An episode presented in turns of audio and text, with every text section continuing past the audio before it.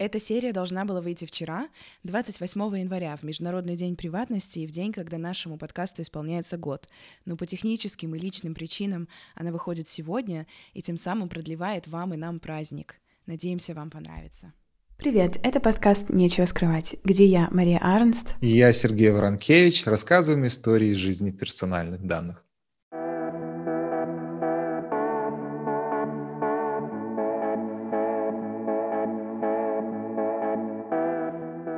Что ж, я хочу начать сегодняшний выпуск э, с э, поздравлений. Не с Новым что... годом. Не с Новым годом. И даже не со Старым Новым годом. Потому что сегодняшний выпуск выходит 28 января. Какой сегодня день? Почему это особенный день, Сергей? Я догадываюсь, что это день, когда была принята 108-я конвенция Совета Европы про обработку там, про защиту физических лиц, когда речь идет про обработку их персданных. Полное наименование не помню, но это 108-я конвенция. Да, ну, технически она была в этот день открыта для подписания. Мне кажется, есть какая-то немножко юридическая разница в этом, но суть не в этом, суть в том, что Совет Европы после 28 января 2006 года огласил этот день Международным днем информационной приватности, друзья. Так что поднимайте ваши бокалы. Я, честно говоря, чувствую себя немножечко как на голубом огоньке, потому что мы записываем этот, этот выпуск заранее, конечно же, для того, чтобы он вышел к вам 28 января. И вот мы примерно как э, звезды российской эстрады, которые сидят в ноябре в новогодних костюмах на телестудии и записывают поздравления. Но это не отменяет торжественности события я считаю. Обязательно хочу нам всем пожелать, пользуясь случаем, передать привет своей семье. Да уж, это чувство голубого огонька не покидает меня. Но, тем не менее, хочу пожелать всем э, в жизни как можно больше открытости, как можно больше доверия друг к другу и законности если можно так выразиться. А тебе чего бы хотелось пожелать? Сразу тоже набросилась новогодняя аналогия, и захотелось послушать э, выступление президентки, но не получится. Новый год уже прошел. Можно и после Нового года слушать, никто не запрещает. Точно. сегодняшними -то технологиями будущего нашу маму и тут, и там показывают. Точно. И мы выбрали сегодняшнюю тему. Мы долго совещались, какую же выбрать тему попраздничнее, и праздничную тему не придумали, но придумали все равно очень интересную тему, точнее, Сергей придумал. Будем сегодня обсуждать согласие. Начну традиционно с вопроса. Сергей, что такое согласие? Как американская конституция определяла права через запреты и не, да? Так вот, согласие mm-hmm. это не контракт, и не договор, и не сделка. Это волеизъявление. Человек позволяет вам обрабатывать его персональные данные, потому что ему от этой обработки не становится плохо, ни от того, что он дает согласие, не дает, ну, ему все равно. Я как-то объяснял своему швейцарскому коллеге, чем согласие отличается от контракта. И вот он, когда пришел к нам в офис, поставил портфель на один из стульев. И там рядом стоял второй стул, и я ему на примере этого портфеля объясняю. Вот если, допустим, я попрошу вас переставить ваш портфель, фактически я спрашиваю согласие. Можно я переставлю ваш портфель на второй стул? Вам все равно, где он будет стоять. Вы ничего не теряете. Такой же стул, такой же чистый. Прочее даже вам ближе будет, но я сяду за тот, который вы заняли. То есть фактически уступка там, где вы, как субъект данных, ничего не теряете. Классная аналогия со стулом. Мне хочется еще перечислить такие разные характеристики согласия, можно сказать, условия. В законодательстве часто их называют условия согласия, для того, чтобы оно действительно воспринималось как законное согласие. И, во-первых, мне кажется, важно сказать, что согласие — это активное действие. Нельзя дать согласие через отрицание. То есть это какое-то активное соглашение на что-то. То есть человек активно согласился. Не потому, что он ничего не сделал, и мы принимаем молчание за знак согласия. Тут так не работает к сожалению, или к счастью, а именно какое-то активное действие. И это должен быть утвердительный ответ. Это не отрицание отрицания, как иногда любят разные манипулятивные практики в дизайне разных интерфейсов. Мы часто про это говорим, мне кажется, в той форме или в другой, но довольно много говорили в выпуске про манипулятивные паттерны в дизайне, то, что иногда называется privacy dark patterns. И вот часто одним из таких ярких примеров этих dark паттернов это являются всякие такие заковыристые, в кавычках, согласия, когда пытаются какое-то у вас согласие выудить через там двойное отрицание, например. Я не не согласен на то, что вы вырабатывали мои, да. В общем, пытается запутать, так сказать. Так вот, вот это не согласие, это какая-то манипуляция. Какие еще важные условия у согласия, Сергей? Понятно должно быть, на что я соглашаюсь, то есть оно не должно быть таким расплывчатым, не должно быть такая формулировка типа «вы соглашаетесь с обработкой своих персональных данных». Ну, потому что слово «обработка персональных данных» мне ни о чем не говорит. Она не говорит ни о цели, зачем. Она не говорит про объем моих данных, какие именно данные, не сколько они у вас будут в результате этого находиться. Всю жизнь, вечность или там пару секунд. То есть это слишком общая, неточная формулировка, и как итог, согласие не проходит через критерии информативности. То есть информированность, согласие — такой критерий, по которому согласие действительно, когда человек получил всю полную информацию о том, что с его информацией будет происходить, чем ему это грозит или не грозит, какая цель, насколько она уважительная с его точки зрения, потому что для неуважительной цели я могу не давать свои данные. А формулировка достаточно конкретно, точна, чтобы человек даже со своим образованием стандартным, средним, мог понять последствия для него и защититься, не давая, например, согласия. Ну вот, как пример, мы запрашиваем у вас согласие на то, чтобы ваше резюме находилось у нас течение двух лет на случай, если у нас появится похожая вакансия, похожая на ту, которую вы не получили в результате собеседования. Да, то есть это понятная цель, кадровый резерв. Я знаю период, я знаю, что эта компания берет для себя. Я понимаю, что это даже в моих интересах, наверное, оставить это резюме компании, чтобы меня ну, она набрала. И, э, в принципе, я не буду против. Я сделаю активное действие. Вот я сказал, не буду против, я сам понял, что я ошибся. Это не буду против, а я совершу активное действие, чтобы разрешить компании использовать эту информацию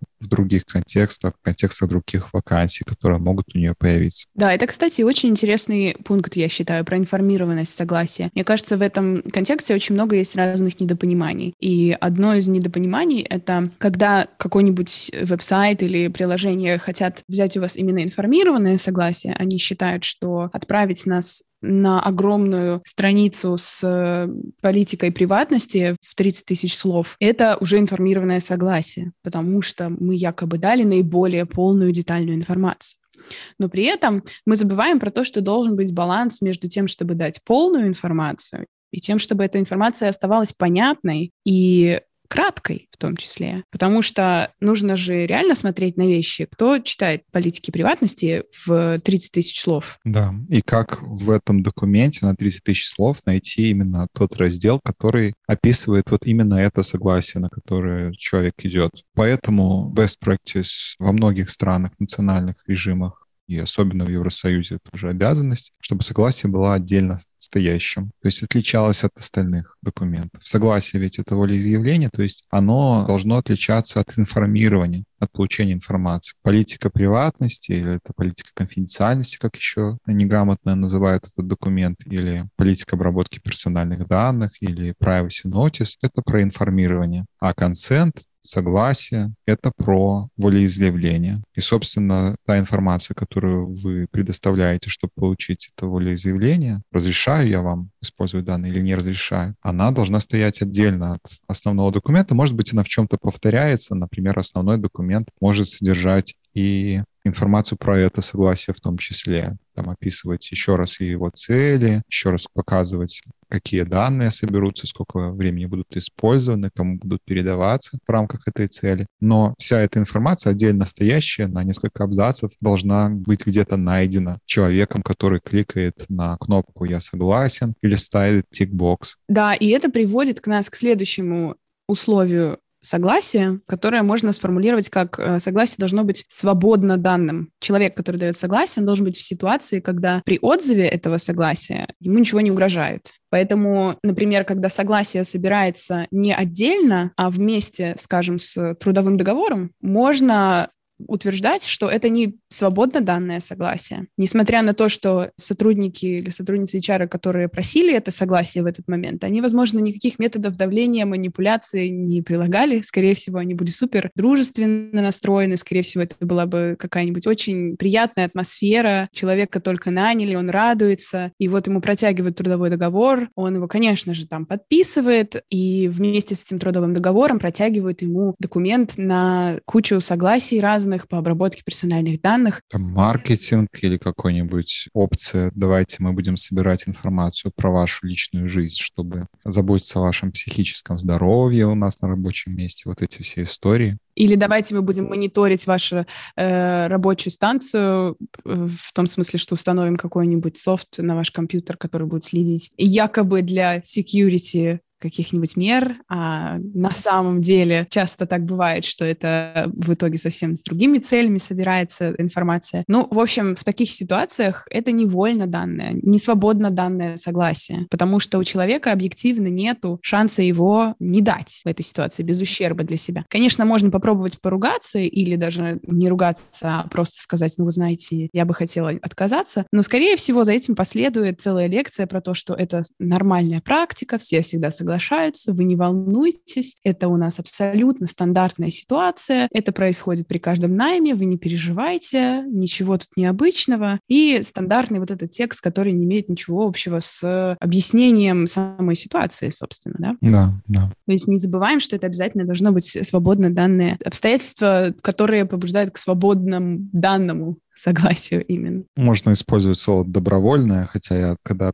первую версию перевода GDPR готовил, я отписал именно свобода, свободно данные, но потом, по-моему, в тексте, честно, GDPR тексте там красуется слово добровольное, более русское. Я хотел к добровольности добавить несколько моментов, вот, которые ты указал в том числе. Это вот такие ситуации, когда вкладывают в договоры согласие. Это обычно либо от глупости и незнания, либо от злого умысла, от манипуляции, стремления манипулировать. Что значит незнание? Потому что в большинстве законодательств, уже не говоря про GDPR, даже там в белорусском новом законе или в украинском или в российском, вот те действия, которые человек при найме на работу или при заказе товара, та информация, которую он должен передать во время этого процесса, она обычно обрабатывается на основании договора.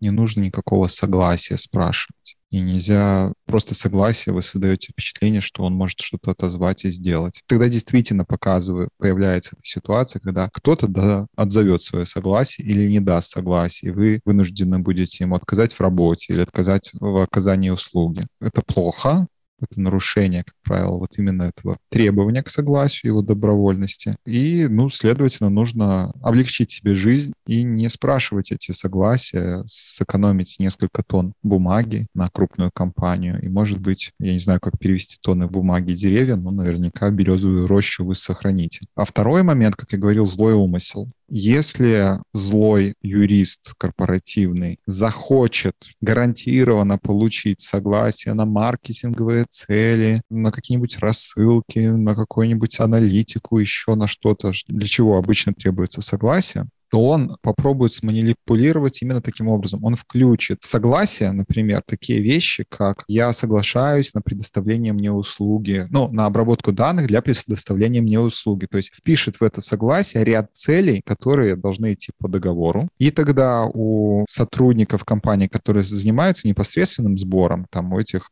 операторов или у медсестер в медицинских центрах, у администраторов в каких-то учебных заведениях, школ, школах, э, там, курсах еще у кого-то появится официальная возможность принуждать вас его подписывать. Они будут вам говорить, ну вот видите, вы не хотите подписать, а здесь написано в согласии, что вы разрешаете нам использовать, например, информацию о вашей крови, о вашем о результате вашего анализа для того, чтобы сделать вам экспертизу, сделать вам анализ, рассказать, больны ли вы ковидом. Следовательно, если вы согласие этого не даете, мы не сможем вам оказать услугу. Получается, что в это согласие засунули рассылочки, засунули аналитику, засунули какое-то клиническое исследование, еще что-то туда засунули вместе с тем, что с оказанием основной услуги. Да. И получается, что поскольку в согласие включены действия, для которых согласие не требуется, но действия необходимые для того, чтобы оказать услугу, вам не оказывают. Получается очень искусственная ситуация, при которой компания принуждает подписывать согласие, ссылаясь на невозможность предоставления услуги без такого согласия. Эта манипуляция очень распространенная, особенно там, где не устоялась практика, и многие люди наверняка из не из злых побуждений это делают, а незнания, копируют чужие согласия, и как итог эти ошибки множатся в геометрических прогрессиях. Почему очень важно, кто первый начинает, какую форму создает, потому что них все начинают копипастить эти тексты. Это да? везде одинаково, и кажется, что это правильно, а на самом деле просто кто-то начал, и никто не проверил. Пошли, пошли ошибки плодить. Это плохо, это создает проблемы для компании, это заставляет ее очень много лишних действий совершать, собирать согласие там, где не нужно но это не со злого умысла, по крайней мере. А вот есть ситуации такие клинические, больные ситуации, когда бизнес не понимает, что он фактически подрывает к себе доверие, он решил с позиции власти, с позиции силы разговаривать со своими клиентами, принуждая их подписывать согласие и отказываясь в предоставлении услуги, в поставке товара. Таким образом выкручивает руки фактически людям, чтобы они давали эти согласия несчастные. Да, это очень, мне кажется, большой большая проблема с согласиями. Я хотела бы еще потом попозже вернуться к этой к добровольности в контексте таких жизненных примеров. Но сейчас мне хочется к следующему перейти условию согласия, которое связано с добровольностью, свободноданностью, даваемостью согласия. Оно должно быть отзываемым ваше согласие, если вы его спрашиваете, или если у вас спрашивают согласие. Одно из главных, наверное, условий — это согласие означает, что можно передумать, или можно его не давать, и ничего не поменяется в целом. Вам не будет ничего угрожать. Для вас особенно не поменяется сервис основной, который предоставляется, например, вот этой компании, которая у вас спрашивает согласие. И главное, что вы не должны бояться его отзывать, да, и вы не должны думать, что если я отзову согласие, то все будут думать, что я вот, э, не знаю, сложная сотрудница, и будут на меня косо смотреть и обсуждать меня за спиной, либо вообще уволят, либо какой-нибудь выскажут мне начальство какое-нибудь недовольство или что-нибудь такое. То есть если вы уверены в этом, этом, то тогда, да, согласие отзываемое. А если же нет, если мне кажется, это с добровольностью тоже связано тесно. Если же человек не может его не дать, это согласие, либо не может его отозвать потом никак. Причем отзывать согласие нужно быть в позиции настолько же просто, как и дать его. То есть если вы, например, согласились на обработку данных там каким-нибудь Инстаграмом, а потом там через месяц подумали, не, ну в баню, лучше не хочу. Скорее всего, у вас займет это гораздо больше времени, чтобы пойти найти эту настройку, если вообще будет такая кнопка. Как-то там отказаться, куда нажимать, идти в настройки, а в какие настройки идти. Чаще всего это именно такая ситуация на большинстве сайтов и в приложениях. Да, еще хорошо, что настройки, а то ж могут сказать, направьте нам письменное обращение, и мы рассмотрим. рассмотрим. Вот именно что. А если вы компания, то учтите, пожалуйста, что если вы согласие собираете, заранее думайте, как вы будете давать возможность это согласие отзывать. Потому что это должно быть настолько же просто, как собрать согласие. Многие спрашивают, когда нужно согласие, когда не нужно согласие. Но вот есть простой тест с помощью тест на отзыв согласия. Если согласие нужно спрашивать там, где отзыв этого согласия никак не скажется на субъекте данных. И в принципе, и на вашей компании сильно скажется. Если скажется на субъекте данных, на человеке, скажем, я, отзывая свое согласие, не получу результат моих анализов, то это проблема. Я почему все про анализы? Действительно, живая ситуация произошла. Я пошел в медицинский центр сдать, посчитать, сколько у меня там антител, от коронавируса. Просунули эту бумажку с согласиями. Там было написано, что вот я даю согласие на обработку, чтобы там сделать эти там, результаты и прочее. Я говорю, слушайте, давайте я не буду подписывать, потому что здесь вы вместе объединили и то, что по договору так должны сделать, и как маркетинговая рассылка и передачу еще к каким-то другим лицам. Они говорят, ну, тогда до свидания. И О, я прекрасно. помню свое ощущение такого абсолютного бессилия. Потому что ты понимаешь, что эта девочка, она так получилось, что девочка, такая молодая сотрудница этого медицинского центра, явно не она принимала решение, ей сказали, твердо, строго сказали, собирайте согласие, вот собирай и никого не пропускай без него. И она никого не пропускает без него. А там была суббота, я не мог никому позвонить фактически, даже если бы она раскололась и дала мне телефон юрдепартамента, не давала, да, я не мог вообще ни, ни до кого дозвониться, и, я просто, блин, такое чувство обиды и глубокого какого-то разговор происходил так. Ну, я не буду подписывать. Она говорит, нет, вы обязаны подписать. Я начинаю волноваться, переходить на нервную речь. Как обязан? Ну, это же согласие, оно должно быть добровольно, я ничего не знаю. И я чувствую, что на меня эти взоры людей, которые стоят о! в очереди за мной, Классик. смотрят так на меня, о, о, попался такой. И это так неприятно в том плане, что начинаешь думать, блин, в каком свете ты выглядишь не только Выходит, что тебя поставили в ситуацию, где ты вынужден... Где я выгляжу каким-то скандалистом. Да. да, как будто бы неправильно, хотя на самом деле ты да. все делаешь правильно.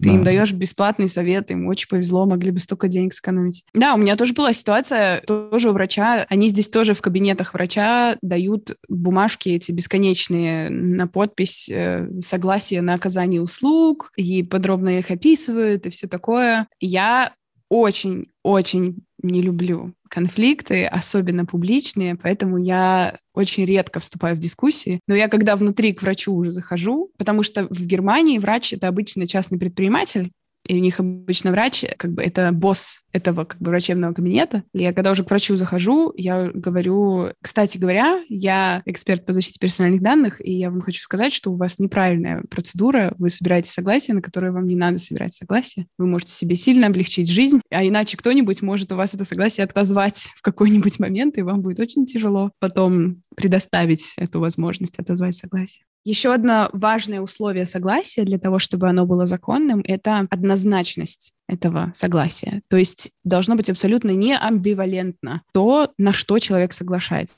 Очень часто нам дают, особенно в технологических разных решениях, когда у нас спрашивают согласие, хочется сделать баннер коротким, не хочется думать, как э, формулировать э, более понятно, и мы просто спрашиваем согласие дропнуть файлы cookies для маркетинговых целей. А при этом маркетинговые цели — это целый большой набор разных целей. Маркетинг — это очень много разных процессов. Можно собирать данные в маркетинге для того, чтобы рассылку делать, можно собирать данные в маркетинге для того, чтобы анализировать поведение пользователя, пользователей. Можно собирать в маркетинге данные для того, чтобы потом какую-нибудь программу вознаграждения придумать. Столько разных вариантов. И внутри самой аналитики маркетинговой тоже может быть очень много разных целей. Поэтому нужно помнить, что нужно очень четко формулировать, очень однозначно давать человеку понять, на что человек соглашается. Последнее, во всяком случае, последнее, что мне в голову приходит, это то, что согласие должно быть доказуемым. У меня часто такое было, у тебя, Сергей, наверняка тоже такое было, когда какая-нибудь компания присылает внезапно, откуда ни возьмись, какую-нибудь рекламу, и ты такой, а вы кто? Я в таких ситуациях обычно отвечаю, скажите, пожалуйста, а когда я давала согласие на то, чтобы вы мне... Ну, правда, я, конечно, не таким тоном пишу, я пишу гораздо более вежливо. Я пишу, что спасибо за ваш имейл, напомните, пожалуйста, когда я соглашалась на вашу рассылку. И в 90% случаев мне никто никогда не отвечает. Очень часто это случается, когда мне из LinkedIn меня находят, и потом мне присылают рекламу какого-нибудь там privacy technology, что-нибудь, что-нибудь. В LinkedIn или на email? На email. То есть они видят мой профиль в LinkedIn, видят, где я работаю и что у меня за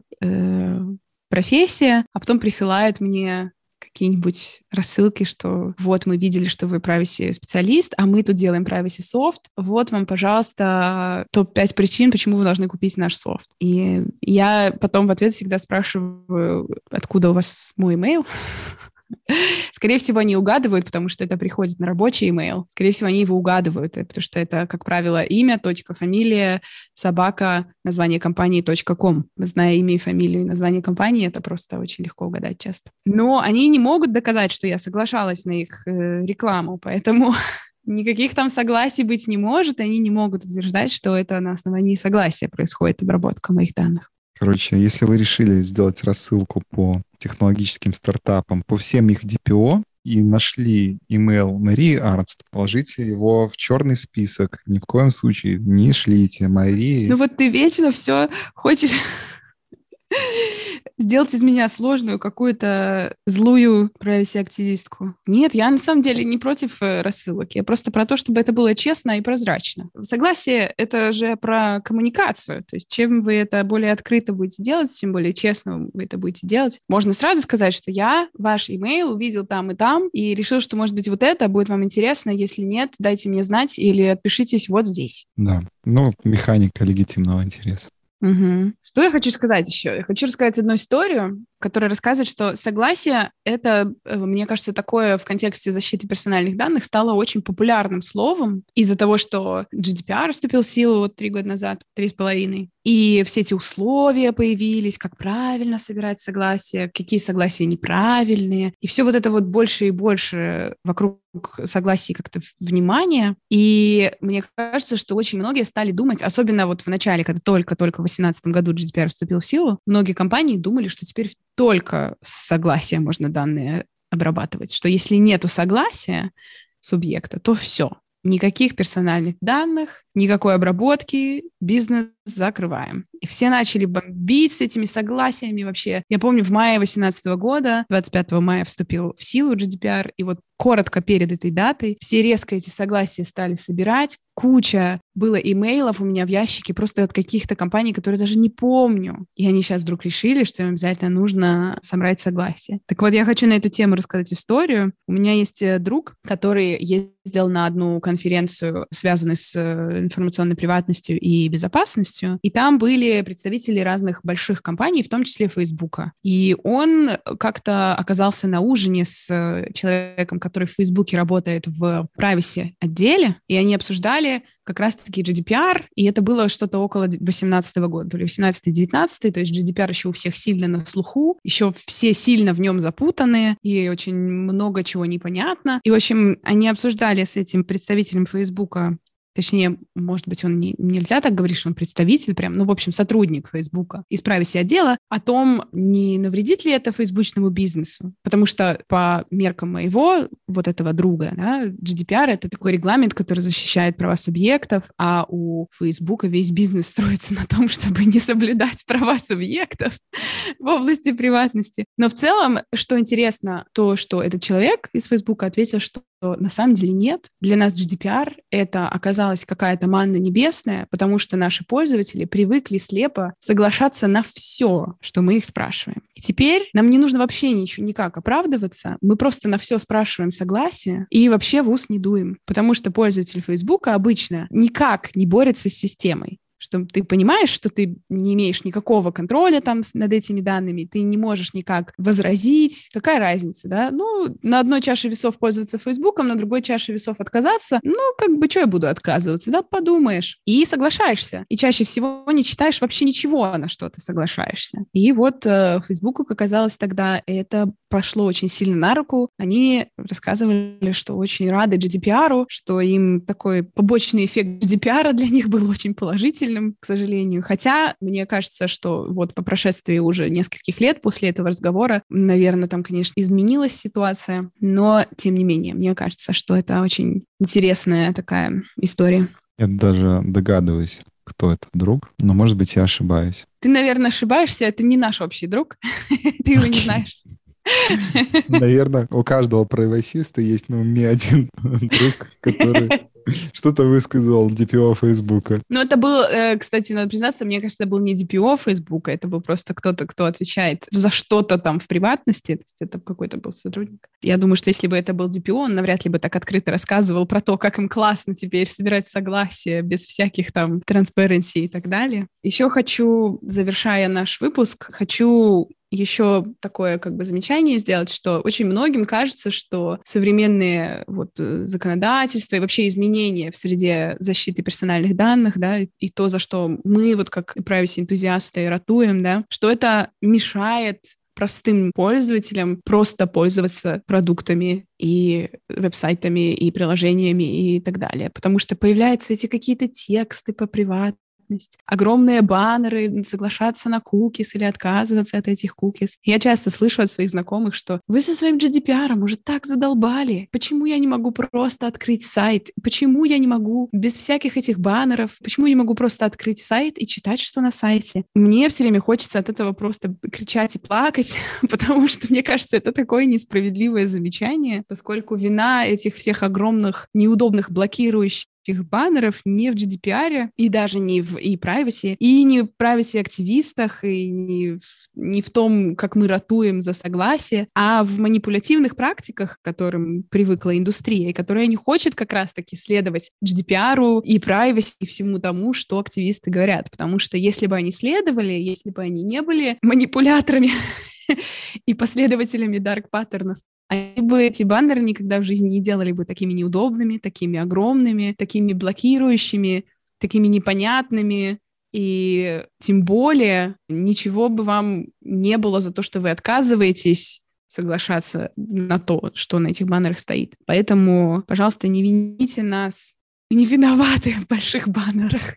Более того, мы хотели бы сделать их проще. Когда я говорю «мы», говорю privacy сообщества, но иногда за то, чтобы, за то, чтобы сложнее выступают отдел маркетинга и прочие ребята, которые говорят, а давайте мы дадим легко согласиться с этим баннером, одну кнопку, а рядом кнопку подробнее, и уже там в подробнее будет возможность отказаться. И то только если ты отлистаешь 18 страниц вниз. Да, да. Проставить там нет, нет, нет напротив каждой цели или, не дай бог, напротив каждого получателя данных и тогда уже он нажмет Save. Это совсем плохой паттерн. Такое среднее что-то, это когда ты переходишь на баннер подробнее, там уже по умолчанию выделены все, ну, такие неактивные согласия, то есть нужно, чтобы там согласиться на аналитику, кликнуть туда. И не кликая, если вы не хотите ничем делиться, а уже после этого нажимаете на кнопку Save. Таким образом, вы соглашаетесь только с необходимыми кубки, которые строго нужны для того, чтобы просматривать контент сайта, но отказываетесь, точнее, не даете согласия на все остальные строго не необходимые, то есть факультативные куки. Это такой хинт. Большинство европейских сайтов и вот эти куки-баннеров работают в два клика. То есть э, самые близкие, самые здоровые настройки приватности, самые дружественные вашей приватности в одном клике от вас. То есть нажать подробнее и потом нажать сразу Save. Можно даже не читать, что внутри. Если сайт правильно все делал по GDPR и по e-privacy законам, то там по умолчанию были сняты согласия, сняты галочки с э, необязательных пунктов. И нажимая Save, вы фактически соглашаетесь только с тем, что обязательно, даже не то, что соглашаетесь, то, что обязательно уже выставлено по дефолту, и его снять нельзя, вы сохраняете настройки, в которых нету вашего согласия. Так что всего лишь в один клик клик. Ну, конечно, эту хитрость не все знают, и я не думаю, что даже кто-то из слушающих нас профессионалов замечал это, что два клика, и вы не видите у себя в браузере ни кук Google Аналитики, ни прочих интересных трекеров и статистик. Совершенно согласна. Ну что ж, будем завершать. Я еще раз хочу вернуться к поздравлениям, к нашему голубому огоньку и пожелать всем нам в этот классный праздник Кажется, он очень прикольный. День защиты персональных данных или День информационной приватности. Хочу пожелать нам всем добровольных согласий, однозначных, информированных и в целом побольше в жизни Классно. открытости, прозрачности и доверия друг к другу. А еще, что очень важно, еще один повод отпраздновать и это то, что нашему подкасту исполняется год. Первый выпуск подкаста «Нечего скрывать» вышел 28 января 2021 года. Вот fast forward 12 месяцев спустя мы записываем наш, кажется, 14 выпуск, и с чем мы друг друга и вас всех поздравляем и благодарим, что вы нас слушаете, что вы даете нам свой фидбэк, оставляете свои комментарии и отзывы, пишите нам, и надеемся, что вы с нами будете и дальше оставаться. Это был подкаст «Нечего скрывать». Спасибо, что дослушали до конца. До встречи в следующем эфире.